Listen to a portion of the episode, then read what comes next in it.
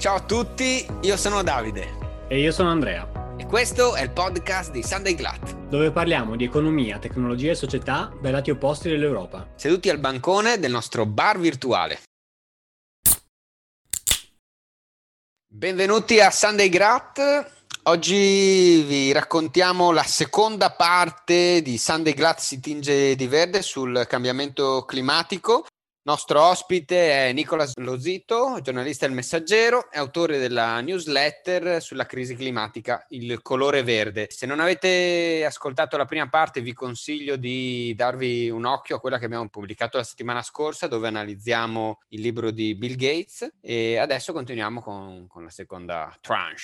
Ma prima di introdurre la seconda parte di questo episodio, solita call to action. Dalla settimana scorsa abbiamo attivato un account su Buy Me Coffee, che è una piattaforma che ci permette di ricevere delle, delle piccole donazioni. Se volete aiutarci a mantenere questo podcast potete andare su buymeacoffee.com slash sundayglad, metteremo il link nella descrizione dell'episodio su Instagram un po' dappertutto. E ciò detto, per introdurre questa seconda parte del, dell'episodio sulla, sulla, crisi climatica, iniziamo con alcune considerazioni eh, sull'idea di decrescita nei paesi in via di sviluppo, per poi parlare di finanza verde e l'impatto del Covid sulla crisi ambientale e molto altro. Sentite un po'.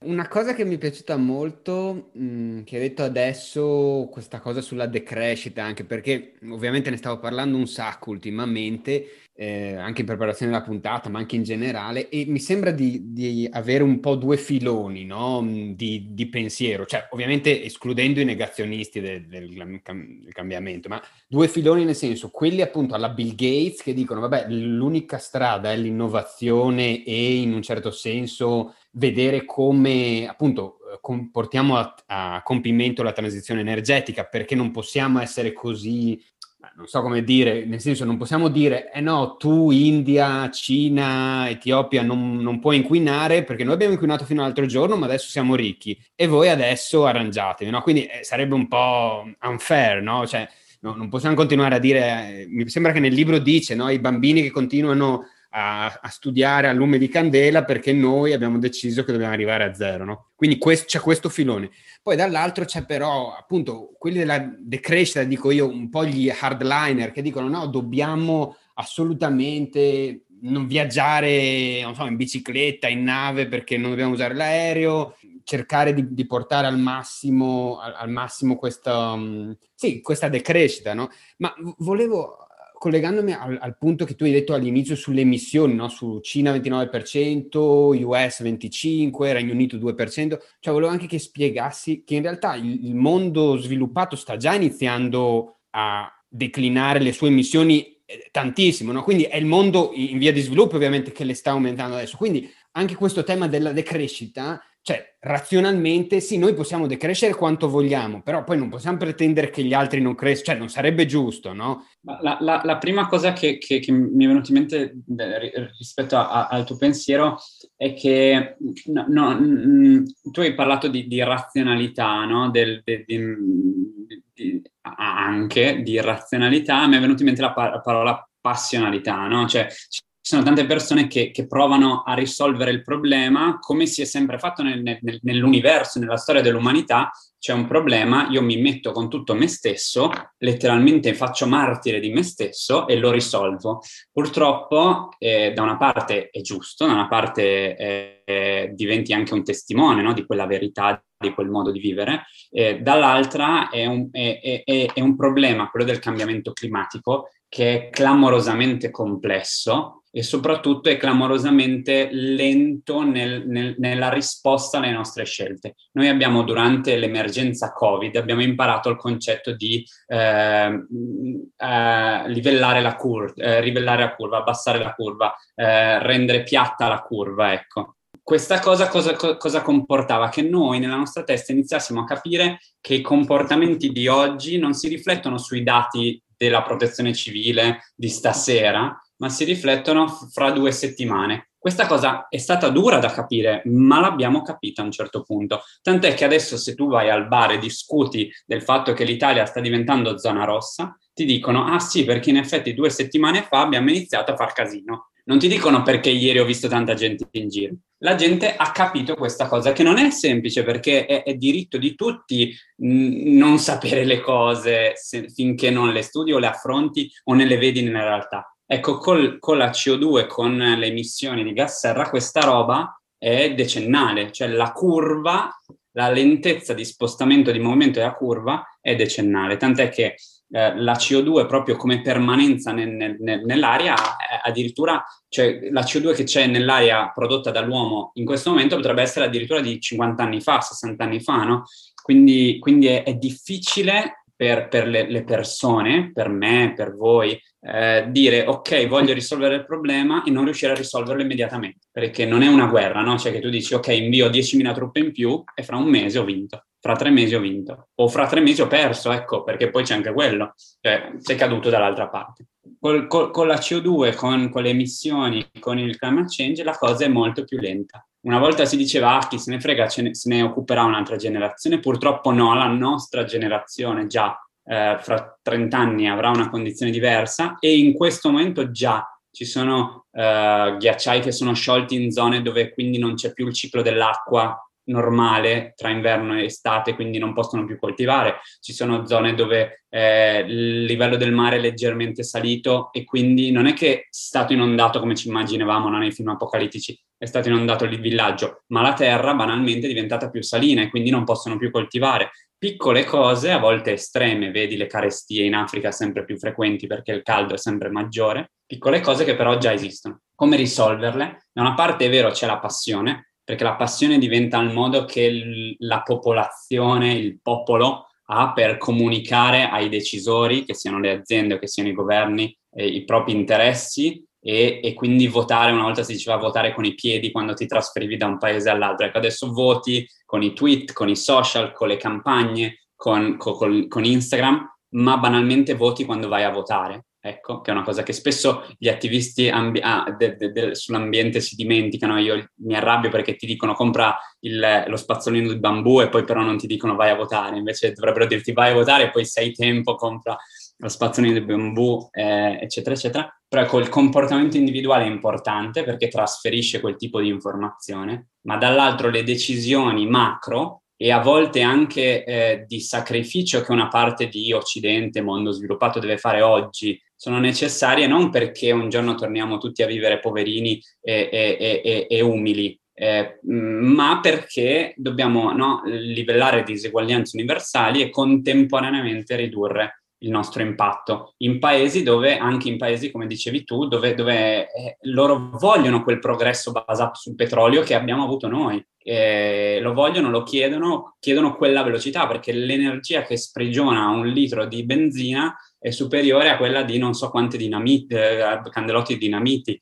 Eh, quindi ecco, quella forza lì de- de- la vogliono avere e di certo in questo momento non ci sono strumenti anche tecnologici per dargliela imme- immediatamente. Eh, chiudo con l'esempio di, di, di, di, Joe Biden che ha detto noi dobbiamo, adesso ha preso in mano no, la, la politica ambientale americana e ha messo al centro la, la, la, la, green recovery, quindi il recovery basato anche sulla transizione energetica, perché dice perché non perché è giusto, non l'ha detto solo perché è giusto, ma perché produrrà più posti di lavoro, perché rifarà dell'America un paese da guardare, un paese che guiderà il mondo. Faremo i sacrifici prima degli altri in modo tale da garantire che, che altri che paesi che, che devono ancora arrivarci ci arriveranno col tempo. Non so se ce la farà, però ecco, la retorica, anche il modo di raccontare la cosa è molto cambiato perché si sono resi conto che non puoi chiedere, eh, soprattutto in un momento di, di, di pandemia, di, di, sacrificare il tuo benessere, perché tutti lo, lo, danno un po' per scontato, però,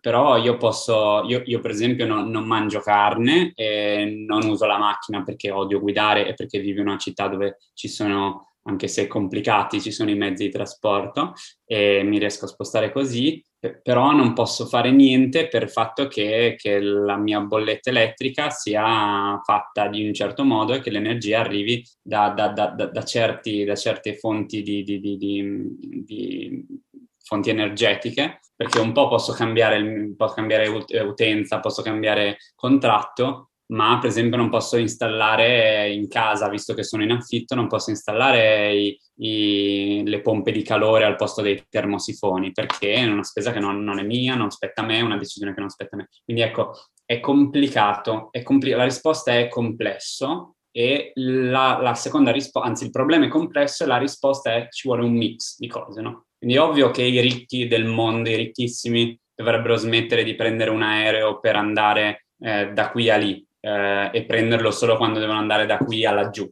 Eh, ed è ovvio che noi dobbiamo stare più attenti rispetto agli aerei che prendiamo, ai viaggi in auto, eccetera, eccetera. Però, ecco, eh, sono tanti, tante caselle. La passione non è sufficiente. Lo sforzo singolo non è sufficiente. Su questo mi, mi, ricollego, infatti una delle cose che mi erano piaciute di un podcast che avevo ascoltato con Bill Gates era proprio il fatto che lui in qualche modo diceva le, le, cose a livello individuale che mh, possiamo fare per in qualche modo cercare di migliorare la situazione sono da un lato l'attivismo politico, l'andare a votare, no? come dicevi tu prima, perché è importante mandare un segnale forte e in qualche modo dare potere a chi può decidere effettivamente di cambiare le cose. E dall'altro lato un, cioè, faceva un discorso interessante sui consumi, no? lui parlava del green premium, quindi del costo aggiuntivo che si ha quando si produce un bene o un servizio in maniera, diciamo, ecosostenibile. E lui diceva l'unico modo per fare sì che paesi magari in via di sviluppo possano accedere, per esempio, a tecnologie costose come, beh, non so, eh, macchine elettriche o la carne di Beyond Meat che non è carne, eccetera, è che chi può adesso consumare, comprare questi prodotti lo faccia in modo tale che il costo di produzione si abbassi e che questi prodotti poi diventino, diventino accessibili anche a chi in questo momento non, non, ovviamente non può, non può, averne accesso. No? Infatti Bill Gates e con lui tutta una serie di, di, di, di ricercatori ed economisti hanno iniziato a dire ok, uh, come facciamo, che, che nome diamo a, uh, a, al concetto di quanto saresti disposto a spendere in più per e, e, il nome di questa cosa è Green Premium. Green Premium che cos'è? È il valore e la differenza tra uh, il, eh, il biocarburante il carburante ecologico mi costa 1,5 euro al litro e il carburante normale costa 1. Il Green Premium è quello 0,5 di differenza. A volte è un più, nel senso che mi costa di più. A volte addirittura è un meno per certe tecnologie eh, penso appunto ai pannelli solari eh, fatti in certe zone, su certe case, su certi tetti, eccetera, eccetera, sono addirittura ti, ti danno nel tempo un meno, cioè il costo dell'energia ti viene meno costoso se, se, se lo prendi attraverso il tuo pannello solare. Quindi ecco, eh, individuare quei, quella differenziale di costo ci aiuta come, come scienziati, come fossimo su Excel, per capire su cosa dobbiamo ancora investire per fare in modo che pre- la differenza si abbassi, il, il più diventi un po', un po' più basso e quindi il biocarburante mi costi un po' di meno, quindi devo, come dicevi tu, spendere di più in questo momento perché un giorno si abbasserà anche per gli altri, ma anche per me. E dall'altra, eh, quando i valori sono minori, ed è scritto nero su bianco, come ripeto, come fosse un Excel, farci pensare, ok, dobbiamo iniziare ad adottare quel, quella scelta. Non solo perché è conveniente per l'ambiente, ma perché è conveniente addirittura per noi. Non lo sapevamo, c'ho l'Excel che me lo dice, c'ho il calcolo che me lo dice, c'ho il concetto di Green Premium che me lo dice. Devo dire è uno strumento molto utile perché è un po' come, come dicevamo prima, no? se ti do dei numeri eh, a caso e ti dico guarda che il biocarburante costa tot, ma non so quanto, non, quanto mi costa il carburante normale, faccio fatica a, a fare le comparazioni, no?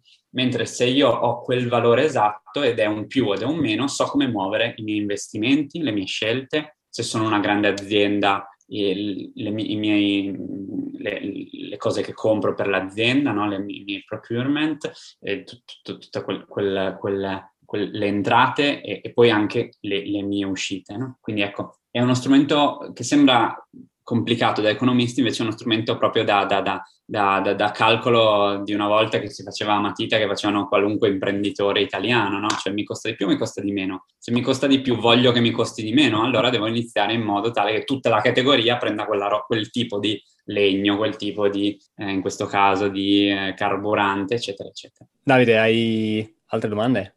Magari se vogliamo toccare il tema, visto che appunto abbiamo parlato iniziativa individuale, anche no, di dare un segnale che appunto se, se, i consumatori comunque sono disposti a pagare questo green premium, penso a Beyond Meat, no, che penso che costi ancora un po' più della carne, no? per esempio, vuol dire che c'è un mercato, vuol dire che comunque io eh, incentivo Beyond Meat a... Um, diciamo, a produrre o comunque a fare sforzi, a, a trovare magari tecnologie, produrre su vasta scala, eccetera. E, ehm, stavo pensando appunto quello che parlavamo prima del tema della finanza, no? adesso ci sono un sacco di ETF che sono a sfondo comunque green o sulle rinnovabili, quindi comunque è un po' la, la stessa cosa, ehm, tu praticamente stai dando alle, alle, a queste imprese eh, capitali a costi magari più bassi, quindi stai aiutando in un certo senso eh, a che loro possano, so, eh, fare più ricerca e sviluppo, comunque avere appunto mh, tassi più agevoli per sviluppare proprie, i propri prodotti, eccetera.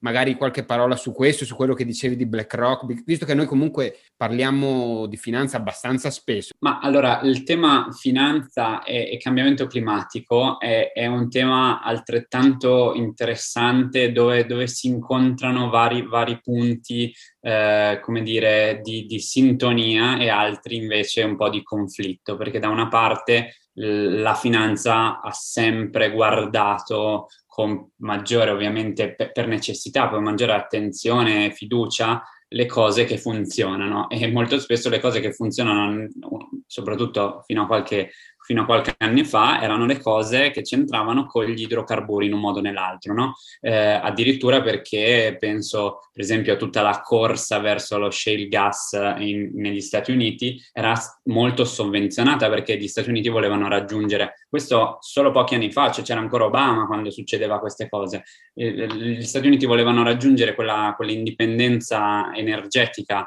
rispetto no, alla fama di vado nel mondo a fare guerre per il petrolio che, che, si traduceva in trovo dei nuovi partner per, per, per portare petrolio negli Stati Uniti, alimentare la mia crescita e la mia domanda energetica, si mosso, tutto si è mosso molto velocemente perché gli Stati Uniti raggiungessero un'indipendenza economica attraverso questo famoso shale gas. Il shale gas, per chi, per chi non lo sa, è, è, è, un, è, un, gas che invece di...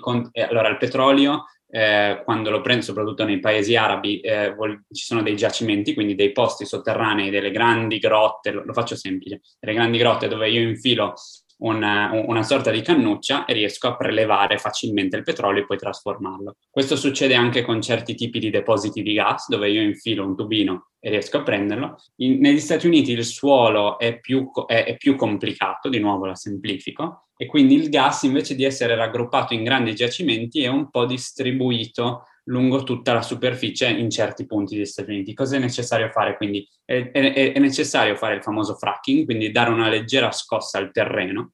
Questa scossa muove un po' quel gas che giustamente il gas tende ad andare per su, che quindi piano piano viene tirato fuori.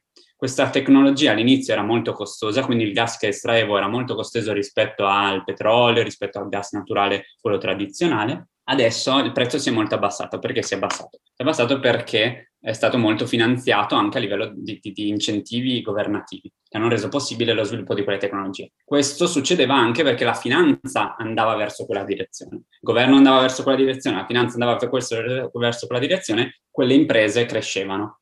Adesso la finanza si sta accorgendo di due cose. La prima, che quelle aziende che c'entrano con gli idrocarburi, tolti i finanziamenti pubblici, non sono così ricche e convenienti a livello di investimento, perché il digitale va di più, perché ci sono settori che tirano di più, perché, perché, perché. E dall'altro la finanza si sta accorgendo anche che il pubblico quindi quelli che vanno in piazza, quelli che vanno al supermercato, quelli che votano, non gli piace più tanto quella roba perché credono nella lotta al climate change. Quindi la finanza per, non per etica e basta, ma anche per convenienza, sta guardando dove mettere i prossimi investimenti. Alcuni lo fanno in maniera molto radicale. BlackRock, che è il più grande gruppo di investimento, l'anno scorso ha detto noi da quest'anno smetteremo, dismetteremo tutti i nostri investimenti in aziende che c'entrano con gli idrocarburi. Questo sconvolge il mercato perché non è solo BlackRock, ma tutti quelli che poi seguiranno BlackRock, perché è come se Prada dicesse da domani il rosso ci fa schifo. È evidente che cambi il mercato. Oppure come è successo con le pellicce, pensate, no? Le pellicce e le case di moda.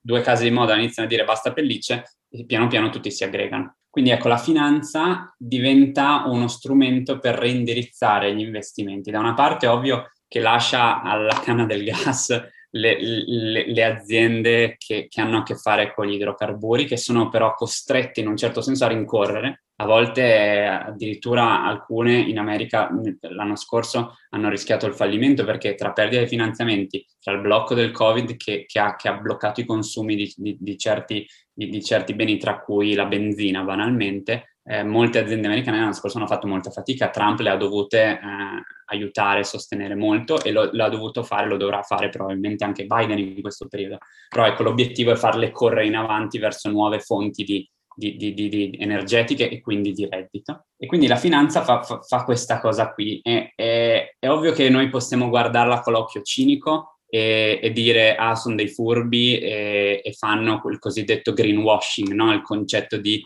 mi ripulisco la coscienza, me la faccio verde perché, perché fa comodo, perché è il momento giusto. Dall'altra però la macro direzione, se invece dai cinici diventiamo ottimisti, la macro direzione è che in effetti eh, ci vuole anche quello, cioè se eh, la lotta al cambiamento climatico non parla la lingua dell'economia, eh, diventa una cosa per per guru, per, per, per, eremiti e per filosofi. E questo è un rischio, perché è giusto che ci siano guru, eremiti e filosofi, però purtroppo è giusto anche che chi, chi, ci, ci, sia chi faccia i conti, no? Quindi ecco, questa trasformazione della finanza che a volte è un po' furba, a volte invece molto, molto è necessaria. BlackRock, finisco con, con la storia di BlackRock, che l'anno scorso aveva detto ok, facciamo così, in realtà poi a dicembre ha dovuto rifare una lettera a tutti quelli che lavoravano per BlackRock e tutte le affiliate dicendo facciamolo davvero perché in quest'anno col Covid e tutto non l'abbiamo fatto abbastanza. Quindi adesso 2021 è l'anno in cui lo facciamo davvero, cioè veramente rinunciamo a tutti gli investimenti perché ci sono investimenti che non si può dire ti chiamo e ti dico ah io non ti do più 3 miliardi perché magari quei 3 miliardi erano per un progetto che finiva nel 2030 per esempio, no?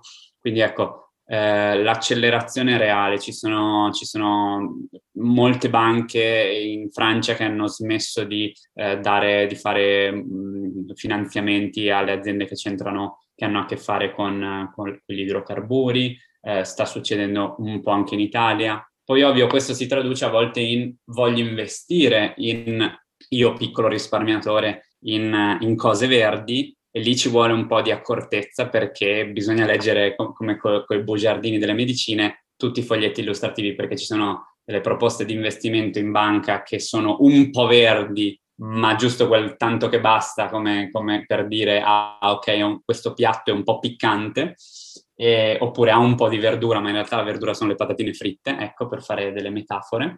E, e invece degli investimenti che sono realmente verdura, che sono realmente verdi. Quindi anche lì, lì ci vuole solo un po' di accortezza, leggere tanto, eh, chiedere tanto. A volte ci sono persone di fronte a noi in banca che magari non sono espertizie, però magari i loro capi eh, ne sanno di più o il sito internet spesso ha già, ha già molto e c'è tutto il portafoglio perfetto su cui si può capire. A volte invece è proprio furbescamente nascosto e a quel punto non, non ho consigli purtroppo.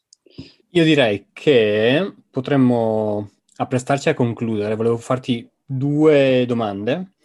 Una, se ci racconti un po' dal tuo punto di vista come il, il Covid ha influenzato la, il discorso della, del cambiamento climatico, se in qualche modo ha spostato la lente da questo a altre cose più urgenti o se in qualche modo in realtà ha dato ancora più importanza, dato che ci troviamo in un'emergenza adesso, adesso ci rendiamo conto ancora di più di cosa vuol dire eh, far fronte a un'emergenza senza essere preparati. E poi ultimissima domanda, se ci dai magari qualche risorsa a chi de- ha interesse, vuole mantenersi informato sul tema appunto ecologista ambientale, dove possono trovare informazioni, magari qualche libro che ci vuoi consigliare ovviamente la tua newsletter? Il Covid e il cambiamento climatico uh, si sono scontrate, le due cause si sono scontrate l'anno scorso. La maggior parte de- degli esperti di cambiamento climatico diceva ok, succederà che eh, il Covid ci prenderà così tanto la nostra vita a livello di pensiero che eh, ci sarà una sorta no, di, di, di, di, fatica per, per, uh, a livello di informazione, information fatigue, uh, e quindi smetteremo di interessarci al cambiamento climatico perché la nostra priorità sarà pensare a, a, a, ai contagi, ai decessi, ai vaccini. È successo l'esatto opposto, cioè il mondo ha capito che il nostro rapporto con le cose, con gli altri, con la natura, ha bisogno di più uh, attenzione. Cioè, eh, un po' perché le coscienze siano un po', un po' accese, no? Greta, le manifestazioni, gli accordi di Parigi un po' perché, perché, il Covid effettivamente è una roba che c'entra anche con la natura, perché quando si è iniziato a dire c'entrano i pipistrelli, c'entra il mercato, il mercato de, de, de, degli animali vivi eh, di Wuhan tutte quelle cose lì che sono, che sono fino a un certo punto vere, fino a un altro un po' più complesse, ma non, non, non apro qui la parentesi. Però insomma siamo iniziati a capire che c'entravano le due cose. A un certo punto si è detto che ovviamente colpendo i polmoni, il Covid colpisce maggiormente nelle città dove, dove, c'è, c'è, dove, c'è, più inquinamento atmosferico, che è vero, è, quello è statisticamente provato. Le morti, soprattutto non tanto i contagi, perché i contagi quelli sono invece casuali, insomma hanno pattern diversi, però le morti sono maggiori nei paesi dove, dove nelle città dove l'inquinamento atmosferico è più alto, perché il, il polmone è già sofferente fondamentalmente. Quindi ecco, l'anno scorso abbiamo riscoperto la, la battaglia verde, è diventata eh, la battaglia dell'Unione Europea per, per, per, il Next Generation EU, quindi no, il piano di, di, recupero, di recovery, dove, dove, appunto la maggior parte, il 30 fischia per cento degli investimenti per il recovery devono centrare con, con l'ambiente. E, e allo stesso tempo ci ha fatto capire una cosa clamorosamente importante, che è quella un po' che dicevo prima del, del, del, dell'abbassare la curva, ovvero che il cambiamento climatico come il Covid è una faccenda complessa che ha bisogno di tempo, fatica e sforzi. Eh, l'anno scorso il lockdown ha, ha fatto vedere come immediatamente, istantaneamente, si, con la riduzione dei trasporti si riducesse anche tutta una serie di valori di inquinamento atmosferico, di emissioni sopra le città, abbiamo visto i video, abbiamo visto le simulazioni della NASA, abbiamo visto tutta una serie di cose. E poi però piano piano con i giorni che passavano ci accorgevamo che quei dati si scendevano, ma non scendevano neanche lontanamente rispetto agli obiettivi che ci siamo dati, ovvero entro il 2030 ridurre del 50% le emissioni mondiali, entro il 2050 arrivare a zero ci siamo resi conto che alla fine dell'anno 2020 le emissioni globali sono scese tipo del 5-7 a seconda delle stime per cento, che rispetto alla fatica che abbiamo fatto, pensate a quanto siamo stati in casa, quanti aerei in meno abbiamo preso, è molto poco. Cioè dovremmo fare dei lockdown così per tutti i prossimi anni fino al 2050 e non siamo in grado. Quindi siamo resi conto che la soluzione non è appunto stare chiusi in casa, non esiste un lockdown per l'ambiente, purtroppo la soluzione è più complicata. Eh, il tanto più è complicata, più mette in difficoltà ovviamente i governi, mette in difficoltà le aziende, però allo stesso tempo il Covid un po' ci ha aperto gli occhi sul fatto che non, non ci basterà aspettare il 2049 e dire ok adesso stiamo chiusi in casa per due mesi abbiamo, e, e, e abbiamo ridotto le emissioni, non, non, ci basterà quella roba. Esattamente come non ci basta mettere le mascherine per, per, per, per eliminare il Covid o fare un mese di lockdown nel 2020 perché ci siamo resi conto che ci stiamo tornando, noi italiani. E, e quindi ecco, Covid e, e, ambiente hanno portato la complessità in ogni casa, in ogni stanza e, e necessariamente se vuoi affrontare questo discorso in maniera eh, vera e sincera è tenendo il tema della complessità dentro, no? E del fatto che l'umanità non, non c'è la risposta, non c'è eh, mi metto seduto e io che sia Nicolas Lozito, che sia eh, Bill Gates, Boris Johnson, Mario Draghi o, la, o Antonio Conte, allenatore dell'Inter, non, non c'è una soluzione facile. Eh, quindi per concludere, ultima domanda sull'informazione. Quindi chiunque voglia mantenersi un po' più informato, magari ci puoi consigliare qualche risorsa, qualche sito, qualche libro? Mm-hmm. Allora, beh, ehm, parto dai media tradizionali. Eh, io mi trovo molto bene eh, perché, perché, ne hanno fatto veramente una battaglia sincera e completa. Leggendo il Guardian e leggendo il New York Times su questi due temi, eh, hanno, o, oltre ad avere servizi molto ben fatti, hanno delle redazioni, hanno dei climate editor, che sono questi nuovi ruoli all'interno della redazione, quindi giornalisti che fanno quello, si occupano di clima, si occupano di ambiente que- questi lavorano molto bene. Rispetto a unire a, a, a, al tema dell'ambiente anche il tema della sostenibilità, del, dell'economia circolare, del, de, della finanza, anche l'Economist, nonostante la, la, sua tradizione, diciamo, un po' più liberale, anche l'Economist su questo è completissimo. questo a livello di media tradizionali. A livello di, di, di, invece di media attivismo, quindi di quella via di mezzo tra il media tradizionale e quello che scende in piazza, quindi trovare persone eh, brave a raccontare il tema, ma che mettono anche molta passione, quindi non hanno solo il, mezzo del giornalismo tradizionale, ci sono un po' di, di, di canali. Uno dei canali pr- molto interessante, molto vivo, molto vero è questa newsletter che si chiama Heated di, di Emily Atkins, che è una, una, una ragazza uh, giovane, giovane, molto giovane, eh, americana che ha fatto questa newsletter che è seguita da, da, da migliaia e migliaia di persone a, pa- a, pagamento e una parte anche gratuita. Lei addirittura eh, fa queste newsletter dove se la prende con molte persone o spiega cose complessissime e poi alla fine della mail mette una, una, una foto di lei col suo cane sempre. Quindi è, riesce in questo doppio tono del ok, ti sto dando le notizie peggiori del mondo, ma allo stesso tempo esisto, sono umano. Eh, poi ci sono i movimenti eh, che fanno informazioni anche, quindi in Italia c'è Fridays for Future che devo dire ha, ha allargato molto la propria, in Italia non solo, però in, conosco quelli italiani, ha allargato molto il suo spettro di, di, di informazione, quindi una volta diceva una cosa sola, che era il messaggio più o meno di Greta Thunberg, adesso hanno ampliato il proprio messaggio, hanno addirittura l'anno scorso ai tempi del, del, del, degli stati generali organizzati da Conte qui a Roma hanno, hanno fatto loro, un loro manifesto con dei loro punti programmatici, quindi anche loro informazione. Se vogliamo essere un po' più estremi, quindi cercare le soluzioni ancora più, più radicali, Extinction Rebellion sicuramente offre quel genere di informazione schierata e molto, molto forte.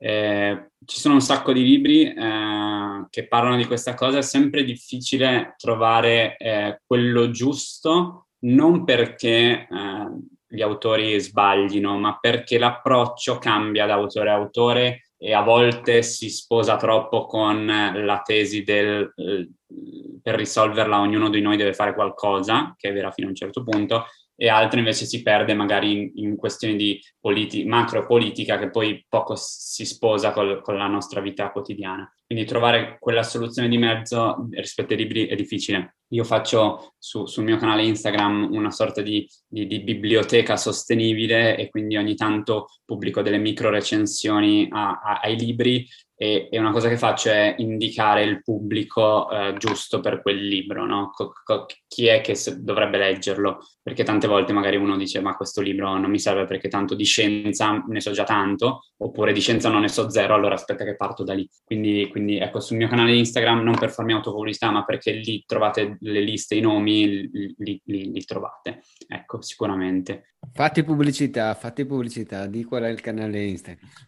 Eh sì, la mia pagina Instagram che è nicolas.lozito semplicemente. E poi per fare una piccola chiusura su, sul libro di Bill Gates, ecco per dire a chi serve il libro di Bill Gates, eh, serve sicuramente eh, e può servire anche sicuramente a chi non ha mai letto niente dell'argomento tranquillamente. E allo stesso tempo è, su- è sufficientemente stratificato per dare risposte per esempio io che, che, che, che, leggo ehm, almeno tre libri al mese che c'entrano con la sostenibilità, se non di più, eh, ho letto quello di Bill Gates, mi si sono aperti de, de, de, dei mondi e del, delle, delle, delle, dire, delle, finestre diverse e, e, e, anche una coscienza poi diversa, perché poi eh, tutto sta lì. Uno di quei libri che a me ha cambiato abbastanza la vita e, e, e, Possiamo salvare il mondo prima di cena, che è un libro di, di Jonathan Safran Foer, che è uno scrittore americano eh, molto famoso per i suoi romanzi, ma che negli ultimi anni ha sposato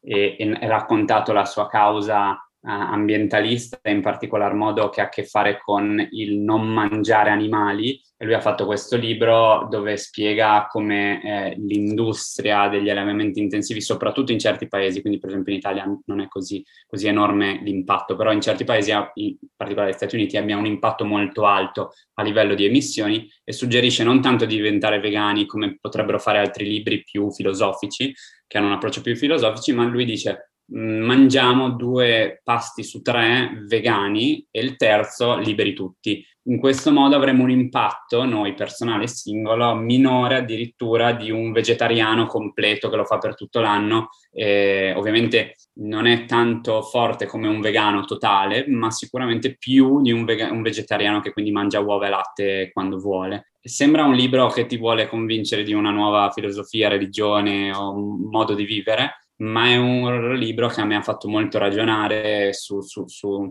no, non solo sul nostro impatto e quindi le scelte personali, ma proprio su, su, su, sul macro tema dell'ambiente. Lui mette dei numeri, è molto scientifico e, molto, e poi lo, lo, racconta molto bene, mettendo poi quella roba che manca al metodo scientifico, cioè un po' di emozione, un po' di passione, senza scadere nel, nel, negli slogan. Ecco. Quindi quello è un libro che io mi sento sempre di consigliare.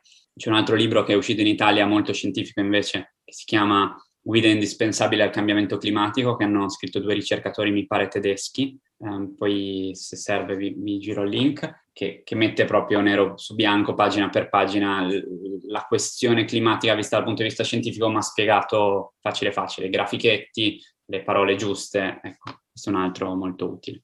Ottimo, quindi super conclusione Nicolas, se ci parli un po' della tua newsletter Il colore verde. Ok, c'è anche la mia newsletter a questo elenco di cose che si possono leggere. Io da un anno, ormai anzi ehm, esattamente un anno, adesso a marzo, a marzo-aprile, ehm, scrivo questa newsletter che si chiama Il colore verde. Il colore verde perché? Perché per l'occhio umano il colore verde è il colore si, umano, per cui l'occhio umano riconosce più sfaccettature e, e, e quindi con, questo, con, questa metafora voglio intendere che ci sono tante sfaccettature anche nell'ambientalismo e nel modo di vedere la questione ambientale. Scrivo questa newsletter ogni sabato dove racconto, alterno racconti più uh, di, di, di, personaggi, iniziative, start-up, um, associazioni, onlus, eccetera, eccetera, a invece raccon- a articoli più di divulgazione scientifica, quindi cerco di fare una puntata e una puntata dove appunto spiego dal giardiniere che ha deciso di girare l'Italia per capire i segreti della terra eh, del nostro paese, quindi poi tornare a Varese e creare degli orti al posto dei parcheggi automobilistici, per dire, alla storia invece del, de, de, de, delle più importanti scoperte scientifiche che c'entrano con il cambiamento climatico, alla ricercatrice che studia le migrazioni degli uccelli come variano al cambiare della temperatura, all'associazione che la Onlus che raccoglie la plastica nelle spiagge italiane. Ecco, quindi cerco di fare una panoramica in modo tale che il ritmo cambi anche di settimana in settimana eh, per, per, fare in modo che i moderati, soprattutto le persone che si fanno queste domande ma che non hanno le risposte o gli strumenti o il tempo per rispondersi, riescono ad accedere eh, con fiducia, perché poi alla fine il mio mestiere è quello di giornalista, quindi comunque rimanere impar- imparziale o dire tutte le cose come stanno e allo stesso tempo però con la passione di, di, di chi quelle cose le ha ascoltate, le ha viste o le ha sentite, le ha lette, le ha studiate le vuole, le vuole condividere. Ecco in tutte le loro di nuovo sfaccettature. E, e, e, se poi qualcuno vuole registrarsi perché ci sta ascoltando adesso, eh, il, il, sito internet per, per, per vederla è nicolaslozito.substack.com.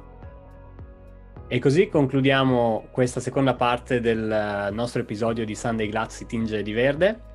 Abbiamo parlato di un sacco di cose, del libro di Bill Gates, uh, di nucleare, di paesi in via di sviluppo e cambiamento climatico, di finanza verde. Ringraziamo ancora Nicolas, lo zito, per essersi lasciato intervistare da noi e averci dato un sacco di spunti interessanti. Ricordiamo la sua newsletter, uh, Il colore verde, a cui consiglio a tutti di iscrivervi, è interessantissima. E prima di salutarvi, call to action. Sì, prima di lasciarci, lasciatemi ricordare al pubblico di seguirci su Apple Podcast, Google Podcast, Spotify, tutte le piattaforme. E una novità da qualche settimana che se volete aiutarci anche a crescere e a rendere il podcast migliore potete fare una donazione sul link che metteremo in descrizione buymeacoffee.com slash sundayglat e potete donare 1, 2, 3 euro, anche di più, per aiutarci a, a sviluppare e a estendere il progetto divulgativo. Grazie a tutti e alla prossima. Ciao!